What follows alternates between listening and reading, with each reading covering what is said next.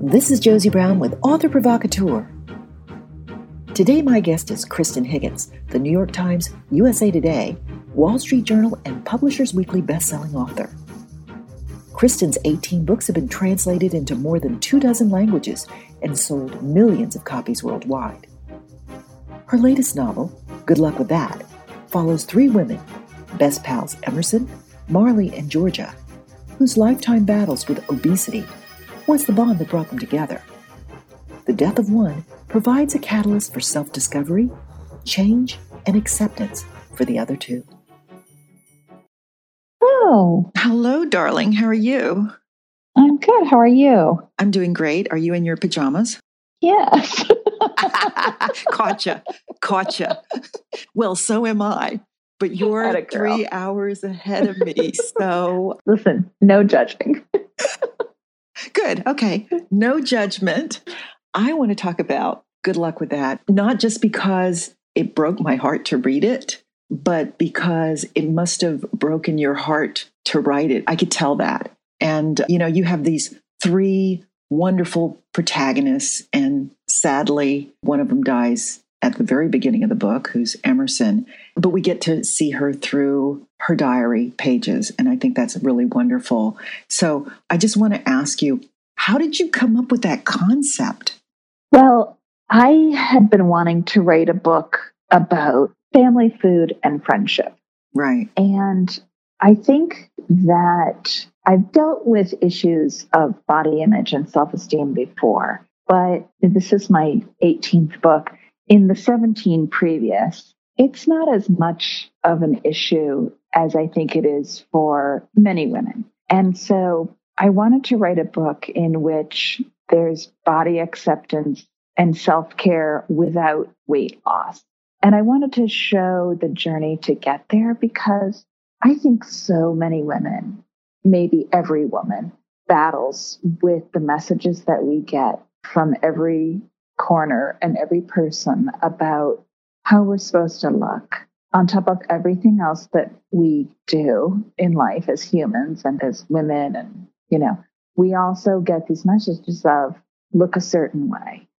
Whether we reject them or internalize them they're there they have to be dealt with. And in so much of fiction i think that people of size are presented either as wanting to lose weight or completely happy with themselves I have never read a character like Emerson, who is a true food addict. Yet we know there are people like that who can't get around by themselves, who are disabled because of their weight. I think that as a society, we look at folks like that and say, How did you get there? And why didn't you stop at a certain point? Why don't you take care of yourself? And I wanted to answer that question How did you get there? Right. And I wanted to show Emerson as a person who was intelligent and insightful and lovely and kind, but also addicted. I think food addiction is something that's not very understood. It's not dealt with as compassionately as like opioid addiction or alcoholism or even anorexia, the other end of that spectrum of food disorders. And I wanted to see what it was like to be in that situation and to be helpless in the face of addiction. Wow, I you know what you just said right there kind of hits it on the head. I mean, we we romanticize smoking and alcohol. You know, you can be a bon vivant and have those two addictions. Right. mm-hmm. Heroin, not so much, even though heroin chic right. used to be a thing. Oh God, yes. But it's funny that because we are such a visual society that when you look at somebody who is overweight or who is obese, you don't see them. You know, there is a thing that we have where we kind of draw back instead of lean in with that mm-hmm. person. And thanks for pointing that out. You know, when you just said that, I was just thinking, yeah, addiction, why is it treated differently? Right, right. And, you know, the options are to, as you say, romanticize it or to just ignore it. And actually, I had just started writing this book when This Is Us came out. Right. And I was so I was so excited to see a character, Kate, played by the wonderful Chrissy Metz, and to see her presented as a whole person who is also obese.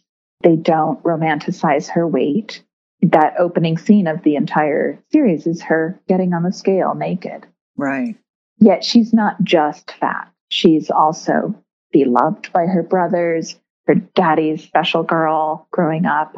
She's in mourning for her dad in this complicated grief cycle. She is romantically pursued and desired. She has this really sticky, messy relationship with her mother that I love. But until This Is Us, I had not seen a character of size, of that size, taken so seriously.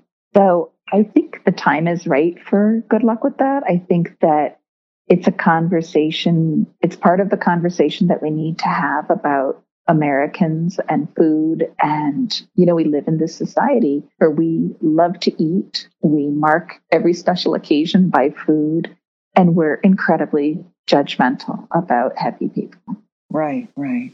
The three protagonists that you have you have Emerson, of course, who sadly passes away. You have Marley, who, from what I can tell, has a loving family, but also has survivor guilt because of mm-hmm. the sibling that she lost, the twin. And then you also mm-hmm. have Georgia, who has the rejection of, you know, her older brother and her mother. So all of this kind of is, you know, each of them has an area where they have an emotional issue.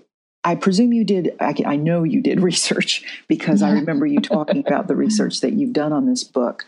Were the turning points in somebody's life who then all of a sudden goes to food for comfort? Well, I think that um, I chose to have three protagonists to show three different points of view on body image and self esteem. Marley is the healthiest, both like in terms of self esteem and physically. She is significantly overweight. I never say exactly how much, but you know she has to shop in uh, plus size stores. And yet she enjoys her body. She takes care of it. She eats well most of the time, goes out for cheesecake with her mom, goes to the family dinners every Sunday. And, you know, food is a very happy, joyful part of her life. She's a chef, you know, um, no mistake. Right. And I wanted to depict someone who isn't the size that doctors tell you to be, and yet is living her best life. What really holds her back is the survivor's guilt she has over her, her twin sister, Frankie. And that plays into her relationship with her body and food because she's the sturdy twin, and her sister is this little frail thing who dies when she's four. And so Marley's size is celebrated and something that's a relief to her parents. Thank God she can always eat. You know, she's never going to be wasting away or or sick. And I loved writing that. I loved writing someone who was had an easier time being body positive, who knew that she was an attractive woman, who still has insecurities. I mean, I just think that's real life. For Georgia, I I think Georgia is probably the most like me of the three women in terms of the struggles she's had with food, where she's bounced all over with eating habits and crash diets and this feeling that her body is never right no matter what size it is. I think that's a really common experience. I've been talking to hundreds of people this past month about this and everyone says the same thing you know i i do this to myself too and i i wish i didn't but i do right so i really loved writing all three characters georgia because of my own history with eating disorders and you know weight gain and loss and that that kind of thing she was probably the easiest for me to write and emerson having the issues um, with her size that she did she was um, she required the most research that I had to do. And I, I wanted to get it right. I came up with the idea of writing a book where this idea of we need to be a certain size is challenged and also that it would be from three points of view. And as soon as I knew that there would be these three characters, I started researching. I spent three months before I started writing the book reading about the science of weight loss, the failure of diets, the purpose that fat serves, why your body fights so hard to keep it, and also the specifics of each woman. I've read books by body positive activists like Lindy West and Jes Baker. Right. I read articles by Roxane Gay, who's been so brutally honest about her struggles with her body image and her self esteem. I watched documentaries, I talked to doctors. And then the most personal aspect of my research was I went to Reddit, that black hole of the internet. and I said, What's it like to be morbidly obese? If you don't mind sharing. And it was amazing. I heard from dozens of people who talked about the issues that go along with, you know, having a BMI of 50 or more mm. and the physical pain, the emotional pain, the reasons that they eat, the desperate attempts to not eat. Because it's not about the food, it's about the emotional wounds that you carry that you are trying to smother with food. Right. And the reaction to, you know, psychological, emotional pain. So I'm very grateful to those people who shared with me. And also, you know, like talking to my friends who who come in every shape and size talking about that, it was like this taboo subject of we're not supposed to care. Mm-hmm. As feminists, as women in 2018, we're not supposed to care about these things. We have more important things to do. And yet we do. A lot of us do. And we do look in the mirror and sigh or cry or worse, you know. So I really wanted to explore how do you get past it, which is why the book is called Good Luck with That.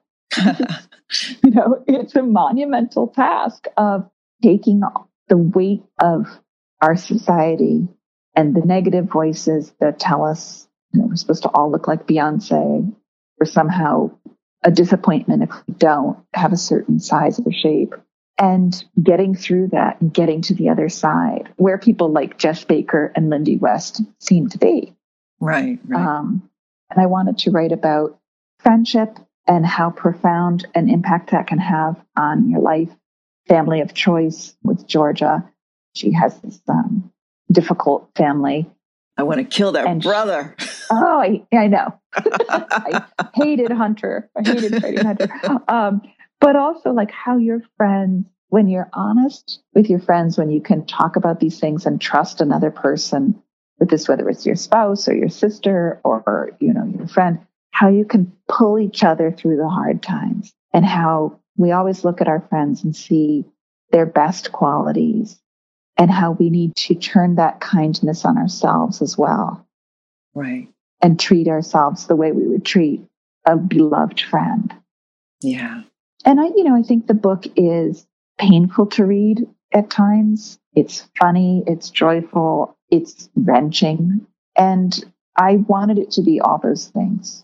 You have a very wonderful ability to add both a sweetness and a dash of bitter to your books.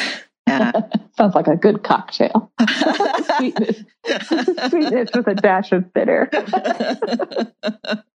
I, I want to read you one particular line you wrote that I feel is so spot on and so insightful about the lives that someone who is not just obese, but a lot of people who are overweight feel the, the same way. Uh, the line is Marley's, and she says, We fat girls sometimes take what's offered instead of what we really want. And in this case, she's talking about relationships but I can see where that could have been spoken of any of the protagonists in the book Georgia, Marley, or Emerson. And also, it could be true about anything in any part of their lives.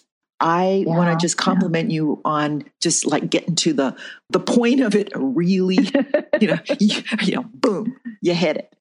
Thank you. That is um, in reference to her relationship with with Camden, who is pretty much her friend, her brother's coworker, and her occasional booty call. And she would love to be his girlfriend. And he is not taking that step and she's settling. And she keeps telling herself, like, I'm not going to settle anymore, but she's afraid to push it. And this is something that I've seen talked about a lot, whether it's with a close friend or on television or in a movie where, you know, I want to be your girlfriend. I want to come out of the closet and and be seen in public with you. And you know, a lot of men have no problem with women of size and find them more attractive. And Raphael and Will in the book are two of those men right. really they they love these women for who they are and how they look. You know, I mean they're they're desirable, sexy women. And you know, like there's an issue with with clothing in the book, you know, about the clothing made for women of size, how it's crappier fabric and more expensive and harder to find. And, you know, again, like a fat girl has to settle for what's offered. Right. You have two stores at the mall where the clothes will fit you and you need a shirt, you got to buy what's offered, you know? So I do think it's applicable to a lot and for, you know, for all three of the women in different times of the book. There was a very poignant um, insight that Marley had regarding Frankie, her twin, where she says her mother has this whole, you know, litany of, you know, Frankie isms essentially. Right. And, you know, she died when they were four. So she's like, all of mom's memories are becoming mine, even and they're they're blocking out my memories of Frankie. Right. Which is very important. You know, I mean, when you're when when you have a twin, first of all, that's a special bond. And then mm-hmm. when you have you know this devastating trauma that happens when when one goes there's that loss. But then you have know, your memories of that person are just as important to you as her mom's memories of frankie are to the mom. But i can see where that would feel like i'm losing that part of myself and my twin. Yeah and that's so insightful. You know that was another thing that i researched a lot. When a family loses a family member um, there is sort of in some respects, a competition of grief. When you talk about someone you loved as much as most families do, you do start to remember the telling of the memory rather than the memory itself. Uh, yeah. And she's been unable to tell her wonderful family how much she misses her sister. She was four when her twin died. And although the DeFelice family is close and loving and affectionate, she can't tell them the truth because she feels like I can't disappoint them by saying, I feel like half of a whole. I think about Frankie all the time. I don't even remember her, but I miss her. And then if your twin dies, you're still a twin. Right. You're a twin without a twin. And I thought it was very poignant to write about Marley and Frankie and how present Frankie was for Marley, how she thought of her sister all the time. Right. Constantly wondered how she was, what she would think if only she was alive, we would be doing this together. And to be unable to share that with her family right. was something that was her challenge to get past. Oh. And I think when she does have that breakthrough, it's a really beautiful scene. It was. Thank you for that from a reader. I hope you cried. you know, darling, when your husband's going, What the hell are you crying about now? At some point, you have to give up the ghost, right? I also want to bring up Micah, who was Emerson's boyfriend, mm-hmm. and the relationship and how he enabled her eating. I was so blown away by that. A lot of addiction requires an enabler. I watched this really intense and beautiful documentary called All of Me as part of the research. And it was about a group of women in Texas, I believe, big, beautiful women and they go to an event at a hotel for big, beautiful women. And there's men there who go to meet women of size because they find them attractive and want to connect, you know, like like any human. And so the documentary follows these women for a couple of years. And a lot of them, like in the 12, in the group of 12 that they follow, I would say maybe four or five get gastric bypass surgery mm. or gastric sleeve and their marriages fail mm. or their relationships fail because these guys really liked their size and didn't want them to become thinner. And in Micah's case, it was he's what they call a feeder, where he is someone who is turned on by the control of her size and increasing her size. And you think, oh, you know, that's absolutely horrible. And who would do that? Well, there are people who do that, just like there are spouses of alcoholics who go out and buy the vodka. Right. You know, I feel like in the story, I believe Micah loved Emerson. He certainly seemed to in his actions, the way she reports them. Right. Until she gets too sick, mm-hmm. until she gets really unable to care for herself when she starts having these very serious health issues. He starts to disappear. And I think in my mind, he's scared. You know, he can't face the loss. And he's not a great guy, you know. Right. He um, seemed to love her. I, I did want her to have that. But I do, you know, like just because it's hard to read about doesn't mean it doesn't exist in the real world, you know. So there are, you know, you can go to Google and type in feeder and enabler and find out about this type of person. You know, it's interesting too, her own um, realization as to the role he played in her life. Also, in a way, I think played, obviously, played into her death because to some extent she also died of a broken heart. Well, I think she she does come to realize that he was an enabler and that even when it came to this last month of her life when her health is spiraling out of control and you know the handwriting is on the wall that she realizes he used her and where is he now?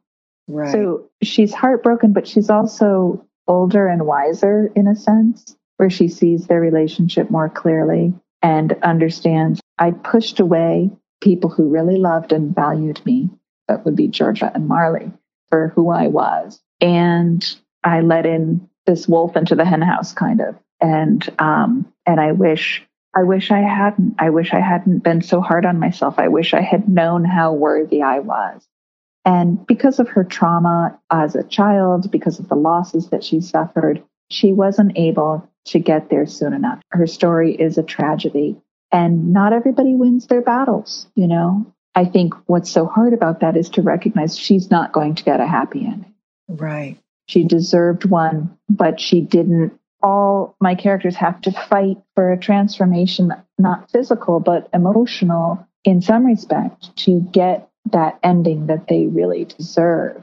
And Emerson didn't. She didn't fight for that. Right. So, you know, there is that element of tragedy. And I think it's treated as such. You know, it's she's not a plot device. She's not inspiring anyone to lose weight. No they don't lose weight. I mean, actually, Georgia is losing weight, but for the wrong reasons. She's ignoring her health. And Marley says flat out, I'm not going to lose weight, you know. Right. But she's going to eat healthy. Yeah. I mean, she does eat healthfully. Right. You know, she's a chef and she eats healthfully much of the time. But when you grow up in a family that eats the way her family did, you're going to be overweight unless you're very, very blessed. Right. With a high uh, metabolism. right. Like her her brother is a, a, firefighter. You know, she and she says like someday it might catch up to you, Dante. But she says maybe this is as good as it's gonna get, and maybe I'll never lose the weight. So what am I gonna do? Right. Am I going to punish myself for not being skinny for the rest of my life, or am I just gonna say this is my body and it works? Right. And whoever loves her will love her for who she is, not for oh my God, she's a few pounds overweight or she's you know right. so much overweight. Right. I loved how you drove the plot with Emerson's final request that they kind of complete what they had all put together when they met each other at the fat camp when they were teenagers. The whole thing about here's a list of things we will do no matter what. And it, right. to me, that was a beautiful, you know, they're going through the list. And in fact, Georgia encourages her nephew to create a list for himself. Mm-hmm how did you come up with the list idea? I'm frankly like they are. I don't like the term bucket list. right. I'm glad no, put that in there. I don't like bucket list. I mean, haven't we all made those lists of things we hope to do someday, whether it's live in a foreign city or get my master's degree or something like that? And when you're a teenager, as the girls were when they made this list at their weight loss camp, which doesn't work. You know, I'm, one of my messages is dieting doesn't work. Taking care of yourself, that's what you need to do. You have to stop viewing health as a size or a weight. But, you know, their weight loss camp doesn't work. They lose a little weight, they gain it back, which is the cycle of dieting that makes that industry worth billions and billions of dollars. But here they are, they're 17 years old and they think, let's make a list of things we'll do when we're skinny, when we've lost the weight and achieved that physical ideal, which none of them ever achieves. And it's filled with those things that we think of as thin privilege. And in fact, there's an organization called This Is Thin Privilege.org. and a lot of my ideas came from there of like, you have to be skinny to wear a bikini on the beach and not get insulted. Right. Or you can't order dessert in public, or people will give you the stink eye.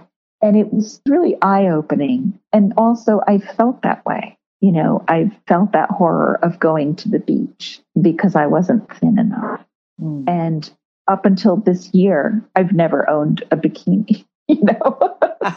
so at 53, I finally thought, you know, this pasty white body of mine with its scars from childbirth and surgery and you know it's not symmetrical. It's not a particularly pleasing color. Hey everybody gets to see it at the beach. You're welcome. And you know what? Nobody ran away in horror. Nobody fainted. Um, nobody gave me the stink eye. I think so much of it comes from ourselves, our own confidence of like, oh, Kristan, sorry, you do not have a bikini ready body. And then there's the women who say, you know what a bikini ready body is? It's a body and you put a bikini on it. you know? and I'm like, yes, that's the way we should think of it. You know, that's and, how the Europeans think of it. Why don't we? Right. I know, I know. And so this list comes from these girls lacking the security, lacking the confidence of just kind of owning their physical selves taking care of their physical selves, appreciating them, and doing whatever the hell they want without those fears. And so, yes, Marley does say the only problem with the list was that it was called Things We'll Do When We're Skinny. It should have just been called Things We'll Do. Right. And all of the things are symbolic. You know, one of the things on the list is tucking in a shirt. And that's one of those things where I always felt too fat to tuck in a shirt. Don't have a flat stomach. I never have. I'm bulgy around the middle, you know? And I think like if only I had the figure where I could tuck in a shirt and look amazing. And that's just my own self telling myself I don't look great that way. No, I was going to say, you know, Kristan, because that, you know, I've seen you. I've been in the same room with you. I've been close to you. I don't see that about you at all. I mean, right, I can so see you, know, with a tucked in shirt. I guess. But I mean, that's that's another issue of the book is like there is no weight limit on self-loathing. Yeah. You can, you know, I don't think you can escape it. I'm my own daughter, who's 22, who's is, adorable, by the way. She's thank you. She's very pretty and she's very fit. She takes good care of herself. She eats well. She runs. She was talking this summer to her cousin, who is equally beautiful, and they were talking about how I look back at pictures of myself you know, when I was 17 and I wish I was that thin again. And I, I was so sad to hear them say that. And I said to them both, you know, ladies, you are as good as it gets. Appreciate yourselves, you know, enjoy yourselves. Stop with the judgment. Right, right. And you're going to feel a lot happier. And it's sad, though, that it has nothing to do with your actual reality. And that's one of the points of the book is that here's Georgia has never been thinner. She's starting to get noticed in ways that she has not been before. And she starts to realize there is thin privilege. There are things that you get when you look a certain way. You know, the guy at the deli counter gives her free cheese or something like that. Right. And, you know, the barista remembers her name after five years and she gets a raise and a promotion that she didn't get the year before when mm. she was heavier. And she hates knowing that people are judging her on her looks, even if they're judging her favorably. So that was another thing to explore. We are a sizest nation. Right. I think it's the same with Georgia, where she's talking about children. I may be wrong about this, but she mentions how when you're young, that little kids aren't bothered by someone's size until other people make fun of somebody who's overweight. And then all of a sudden, that little bit of what I call bigotry kicks in about someone who's overweight. That really just blew me away because I was like, yeah, you know, you don't realize when the subtle bigotry begins. Mm-hmm. Um, I, right. And children are taught that. Yeah. You know, Emerson talks about the little boy she used to babysit on her street who's now a teenager. That's it. Yeah. She loved this little boy. He loved her until he got older and was taught by someone that people aren't cool. And here's this little kid that she just adored and had this very tender history with who now ignores her. And she's so afraid that he's going to say something cruel to her. Mm you know, and she just can't bear that thought. And little children are very honest. Uh, I was talking about this with one of my friends recently about how kids will say things without it being insulting necessarily. And I have dozens of cousins and seven godchildren, and six nieces and nephews and so on and so forth and my own two kids. And we were laughing so hard at the things kids say to you that are so innocent. Right. Whether it's like you have a pimple on your face you know or i remember my kids saying you have a bald spot in your eyebrow mommy. I'm just like there's nothing they won't comment on. you know, whatever it is. They but they don't necessarily mean it to be cruel when they're little enough but I do think we have to be so careful about raising kids who understand that bodies come in all shapes, sizes, colors, abilities. And if you start from there, then hopefully the idea that someone is heavy or too thin or too little or too tall, you know, I'm saying too based on like society's judgment, that that's okay, you know. I mean, I have I wrote a character a while ago, a few years ago, who was very thin and small, and she was bullied for that, for uh being tiny and bony, and the kids were horrible to her. You know, it's like you can't win for losing. Right. I also wrote a character, a woman who was six feet tall, and you know that was always an issue for her, and she was super athletic. The name of that book was just one of the guys, and that was her cross to bear, you know, of being seen as less feminine than whatever society decided she was supposed to be. Exactly. So, you know, again, like getting back to those messages, I think the more aware we are of them, the better able we are to combat them and wade through them and dismiss them and decide for ourselves what health and beauty and worth, where those come from. That is beautiful. Thank you. You've got me crying again. I'm sorry.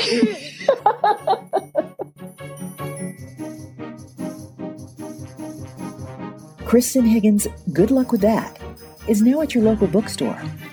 You can also buy a digital version online. For more about Kristan, go to her website, KristanHiggins.com. This is Josie Brown with Author Provocateur, signing off.